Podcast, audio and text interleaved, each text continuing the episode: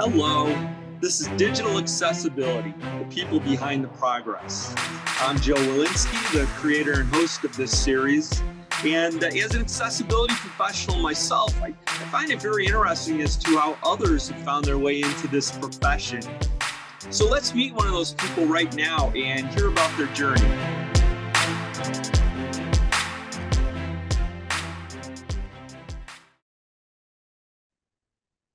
All right. Well, here we go with another episode where I get the great opportunity to speak with another accessibility practitioner. And today I am talking to Jill Bateman. Hello, Jill. How are you? Great, Jeff. How are you doing? Oh, I'm good. I'm talking from my home office on Vashon Island, which is a ferry ride away from Blink's Seattle headquarters. So where are you talking to us from? I'm from Jackson, Ohio, and actually, originally, I'm from Seattle, so I'm pretty familiar with Whidbey Island, and so that's great that you're out there. Oh, all right. And and what area did, were you living in? Was it Whidbey that you were on? No, I was living in in the in the city of Seattle. Actually, I grew up on the north side of Seattle, in a place that's now called Shoreline. Oh, all right, fabulous. So my wife's from that from that area. Well, uh, it's good to uh, have you as uh, part of this program. And uh, a good place for us always to start is if you'd just talk a little bit uh, about your current role and the types of activities that make up your uh, daily workly, uh, weekly life. Thing. Right now, I am working at Ohio University and I'm the digital accessibility coordinator there. What makes up my daily life is just about everything. So um, there's only a couple of us that that um, work in this field at the university, but we're um, we started something called the Ohio DAN, which is the Ohio Digital Accessibility Network, and we have about 130 people that are a part of that, and we meet monthly and try to encourage them to learn more about digital accessibility and improve digital accessibility in their everyday work. So that's been an extremely exciting part of our work. But we do everything from evaluating vendors to um, checking document accessibility to web accessibility. So we we pretty much are spread pretty thin, but we do we're starting to get a pretty good network and a pretty good um, momentum in terms of getting the campus uh, focused on digital accessibility and the importance of it, and we're pretty excited about that. Well, I know as a, as an instructor at the, the University of Washington, we would get you know missives about uh, you know making materials accessible, and so I had a little experience with that in addition to being a, an accessibility professional. But I, I it must be a, a, a very large and nonstop effort to try and and make uh, you know traditional uh, class materials accessible. Yes, it sure is. It it feels like a mountain, and it, it certainly is a mountain. It's um, the mountain isn't necessarily about. Which is a. I'm always trying to figure out what the mountain is about and how to climb it. Um, especially being from Seattle and spending time around a lot of mountains. Think about these kinds of things, like how do you how do you climb this thing? But the mountain is really not about people being jerks. It's really about not understanding how technology becomes the barrier and how much of a difference we can make in people's lives by just changing a few things about how we work. And by starting to change a few things about how we work, and really this is how I'm starting to get into usability and things like that, which is how I got into um, digital accessibility. But it opens, it starts to open our eyes in terms of who who is using this tool, why is it there, how do i make it really communicate? What's what's the heart of the communication? What's the heart of what i'm doing? And i think that it's a really um, powerful way to get through to people but i think for the most part people just don't know.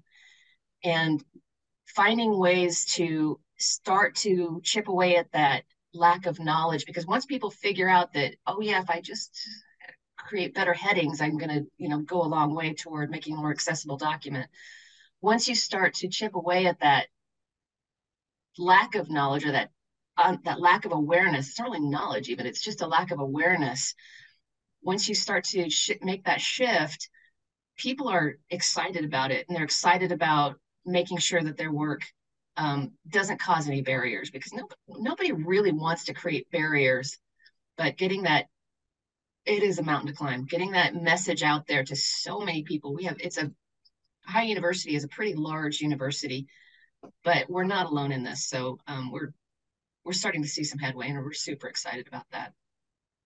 Yeah, well, I, I, yeah, I totally appreciate that because uh, you can have University of Washington for sure. Yeah, you can have you, you, know you can have tools that have been vetted to be uh, accessible, but then you you know the the the instructors doing the work still they're you know it'll be like well I I have PowerPoints and I'm not really sure what I need to do there. And then I have documents uh, that I provide and PDFs. And so I think it becomes overwhelming and, and, yeah, but just, uh, you know, you know, providing constant, uh, you know, nudges and tips and tricks and things like that. I think, you know, we're in, in accessibility. Uh, to me, it's all about iteration and moving forward, uh, you know, as, as much as possible.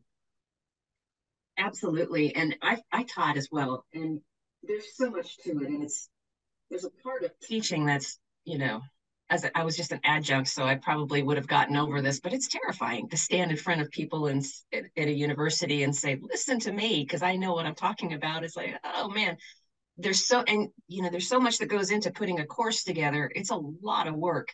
And on top of that, we're saying, oh, and by the way, there's more work that needs to be done. But it's not necessarily, and I think that's the part I like to to try and get across to people. It's not exactly more work. It's actually using the tool the way it's meant to be used.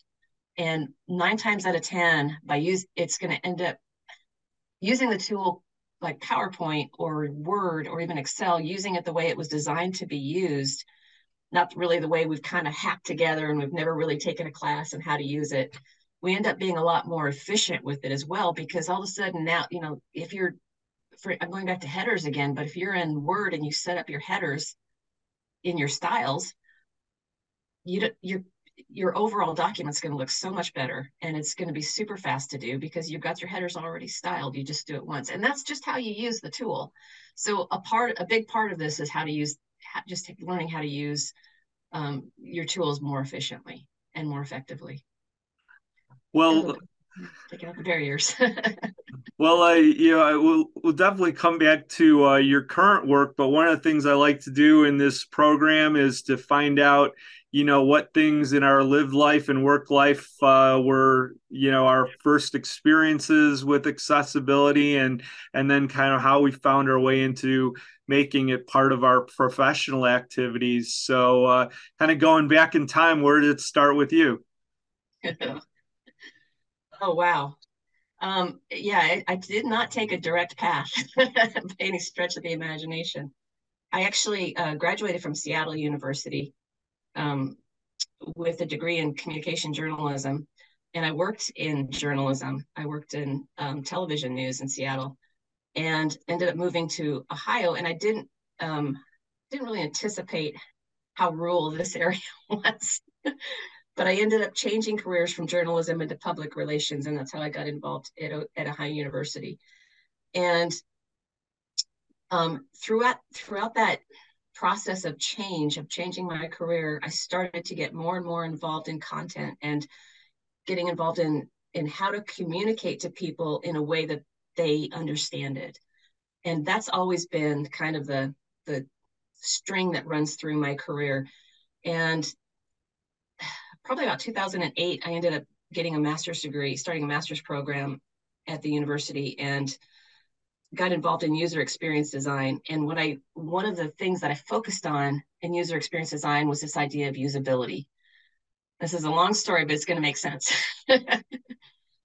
usability um, really is the foundation that you build upon for an extra to create an extraordinary experience for people but you can't ever create an extraordinary experience without usability.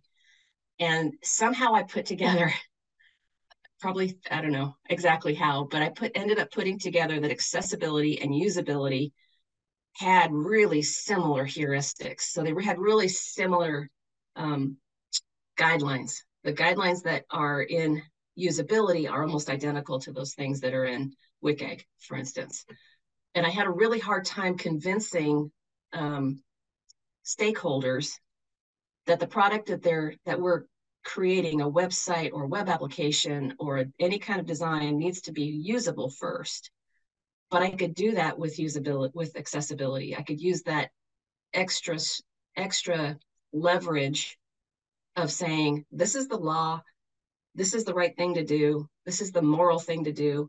Oh and by the way it's also creates this foundation of usability you have to have before you can start to create extraordinary experiences. Um, as i progressed through that i was also drawn into um, my own family experience where my stepfather was starting to lose his vision through macular degeneration through di- through because he had diabetes. And i started to see him know that he was going to lose his vision which is a terrifying thing but also knowing that well he also had significant hearing, loss in his and he was aging and he was a brilliant man. And i could see the effect of losing his vision and losing his hearing and his connection with his computer starting to disintegrate. Because I would come in and I could tell, I could teach him how to use voiceover and I could teach him how to um, use some of the technologies that are that are available for people with disabilities. But he would run into websites where it wouldn't work. He would blame himself and he just got further and further away. And to this day, I still blame his disconnection from technology with his his um, subsequent death because he just gave up he just started giving up on the world and he started giving up on his treatments. So for me, it was, it sounds a little bit dramatic, but it's kind of a life and death thing that technology connects us to each other right now. That's where we're living.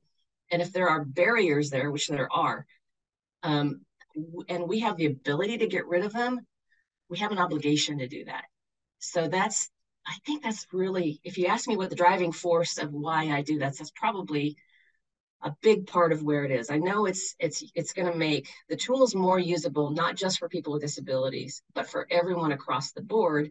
But for me personally, it's also that getting the barriers out of the way of people with disabilities so that they don't lose touch with each other and touch with us because we need them and they need us and we need to take we need to get those barriers out.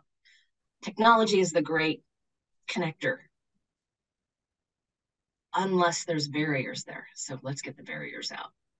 Well, yeah, thanks for uh, sharing your your personal experience with that. is is definitely uh, you know a very uh, you know touching anecdote to hear about your personal experience with that. Uh, it, it, you know, as part of that, you you uh, you know indicated that you had you know some experience with uh, with the voiceover and that type of thing um, you know just getting uh, you know being able to understand what tools and technologies are part of accessibility is important. Where what was it for you? Uh, um, how did you you know have your own education about those types of things? Did it come uh, through your university work?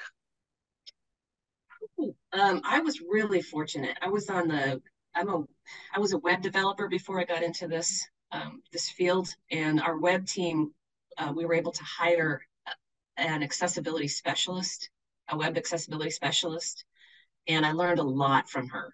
I learned it. We worked together quite a bit, and she mentored me. We're still good friends, um, and that's where a lot of my education came from. Um, she eventually left the university, and I was able to take a similar position to what she had and continue to build on the foundation she created.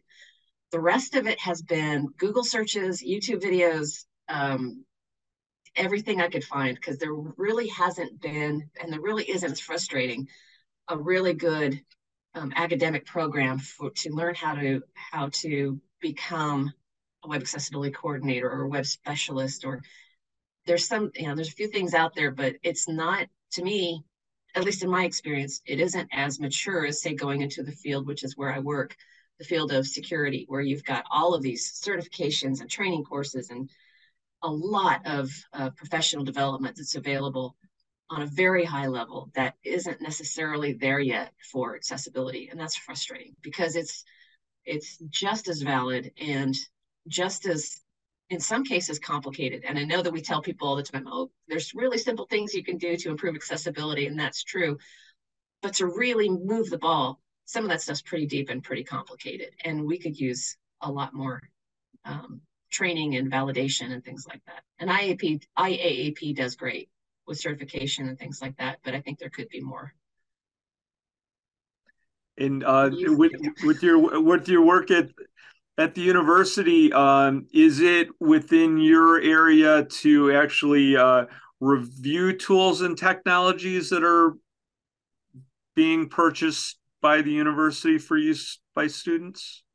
Absolutely, yes, absolutely, yeah, and that's a big part of what I do, and that's a big part of what uh, the other person who works in our department does is um, review these review tools and technologies for the university. We've spent, we're continuously um, improving it, but we've spent a, a, lot of time developing a process around purchasing. And I, I know it, it does frustrate our customers from time to time, but I think more and more they're coming to understand why we're doing this and why it's important and why it matters. We also have a policy about IT purchases. So it's it's a big part of who we are and what we're doing. Um, it's not easy because it's um, we're asking our customers to explain to us why they're buying what they're buying, what they're going to be using it for, what it is, and it's not always easy to describe ICT in sim- um, information communications and technologies um, in simple terms. And so that can get frustrating for people, but for the most part, we have a pretty robust process for vetting out um, based on a risk-based um, process, trying to make sure that we're purchasing a, the most accessible technology that we can. One of the things that I'm really proud of that we've done this year is, in the last couple of years really, is worked with EDUCAUSE to create um, an, an additional 13 questions to something called the HECVAT, which is the higher education. Oh, wow.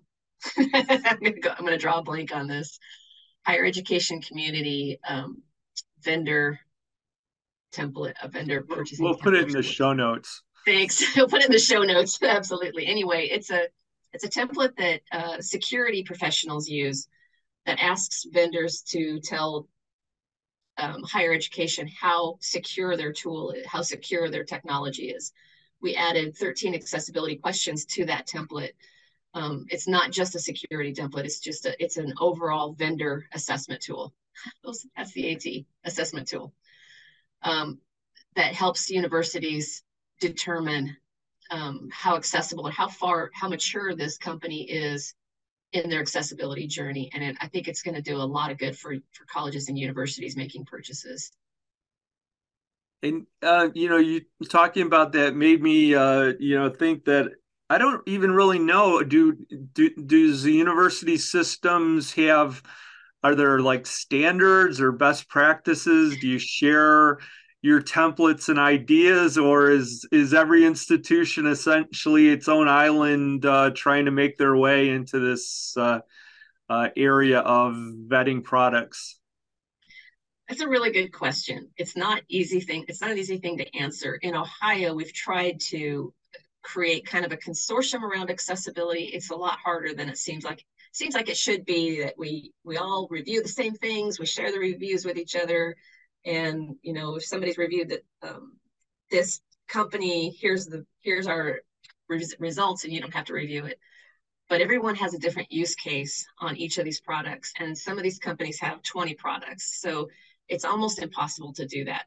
Having said that, um, organizations like EDUCAUSE where all of hundreds and hundreds of university universities accessibility professionals come together and share our best practices is really a good start to, to doing that to doing just that. I don't know that we're ever going to get to the point where we can fully um, support each other but we're trying we're trying to get there. We're trying to get that. And again just like accessibility it's progress not perfection. So we're trying to we're trying to take steps to make to get closer and closer to that goal of let's make this a little bit easier on each other.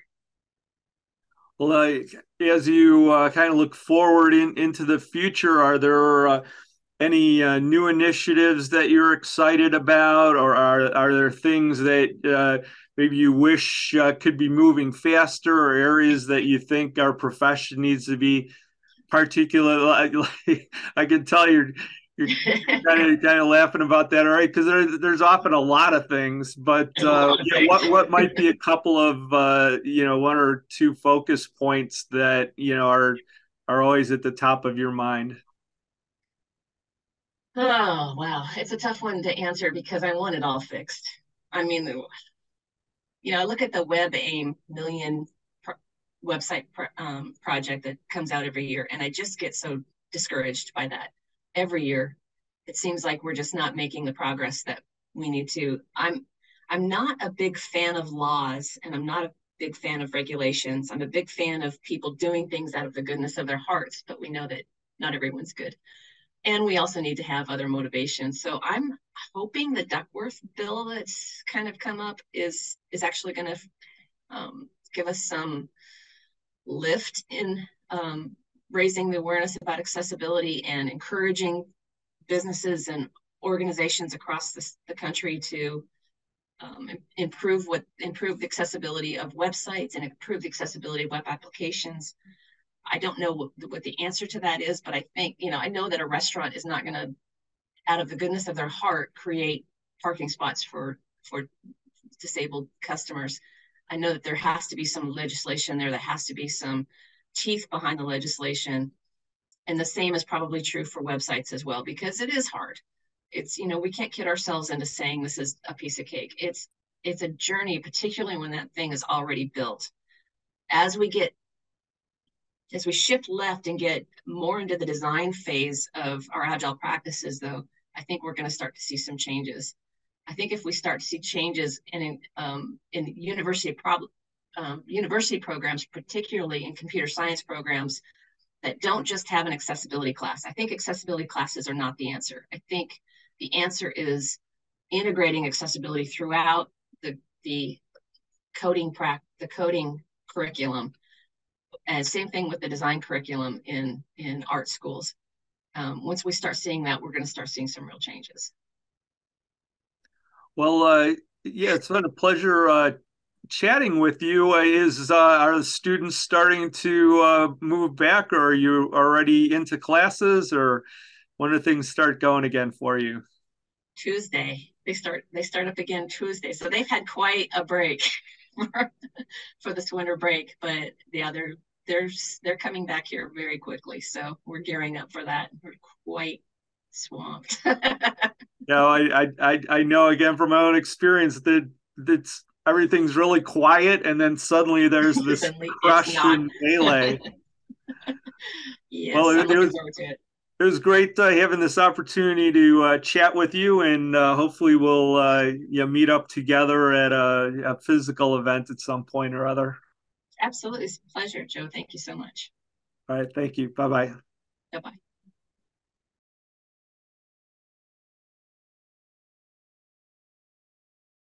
Hi, I'm Joe Welinske, and as host of the Digital Accessibility Program, I like to keep the focus on our amazing guests. But I'm always excited about my role as Accessibility Director at Blink, the producer of this program, and I'd like to share that with you uh, Blink is the world's leader in evidence driven design, and we work with a wide variety of clients. Founded in Seattle, we also have offices in Boston, New York, Austin, San Diego, and San Francisco. Our stated mission is to make technology human. Embracing inclusive design and accessibility brings all of us closer to that mission. We bring accessibility in every one of our projects. Our philosophy is that each of our practitioners should understand how accessibility applies to their own work. Accessibility is not a separate department or activity for us. Our researchers, designers, and developers all employ accessibility principles at every stage. If you have a need for research and design services, Blink is a partner with a full time commitment to making your product or service accessible and a great experience for all of your customers. Some of the specific areas where we can help using research to better understand the needs of your customers with disabilities, innovating to make sure your accessibility is the best in class design. We can move existing designs to development in a sprint. And maybe most importantly, we provide a turnkey transformation to an accessible site or app. Of course, compliance status is something that we always include as part of the service. If any of this is of interest, please get in touch with me directly at joe at blinkux.com. That's J O E at B L I N K U X.com. Thank you. And please take a moment to rate our program in whatever app you use.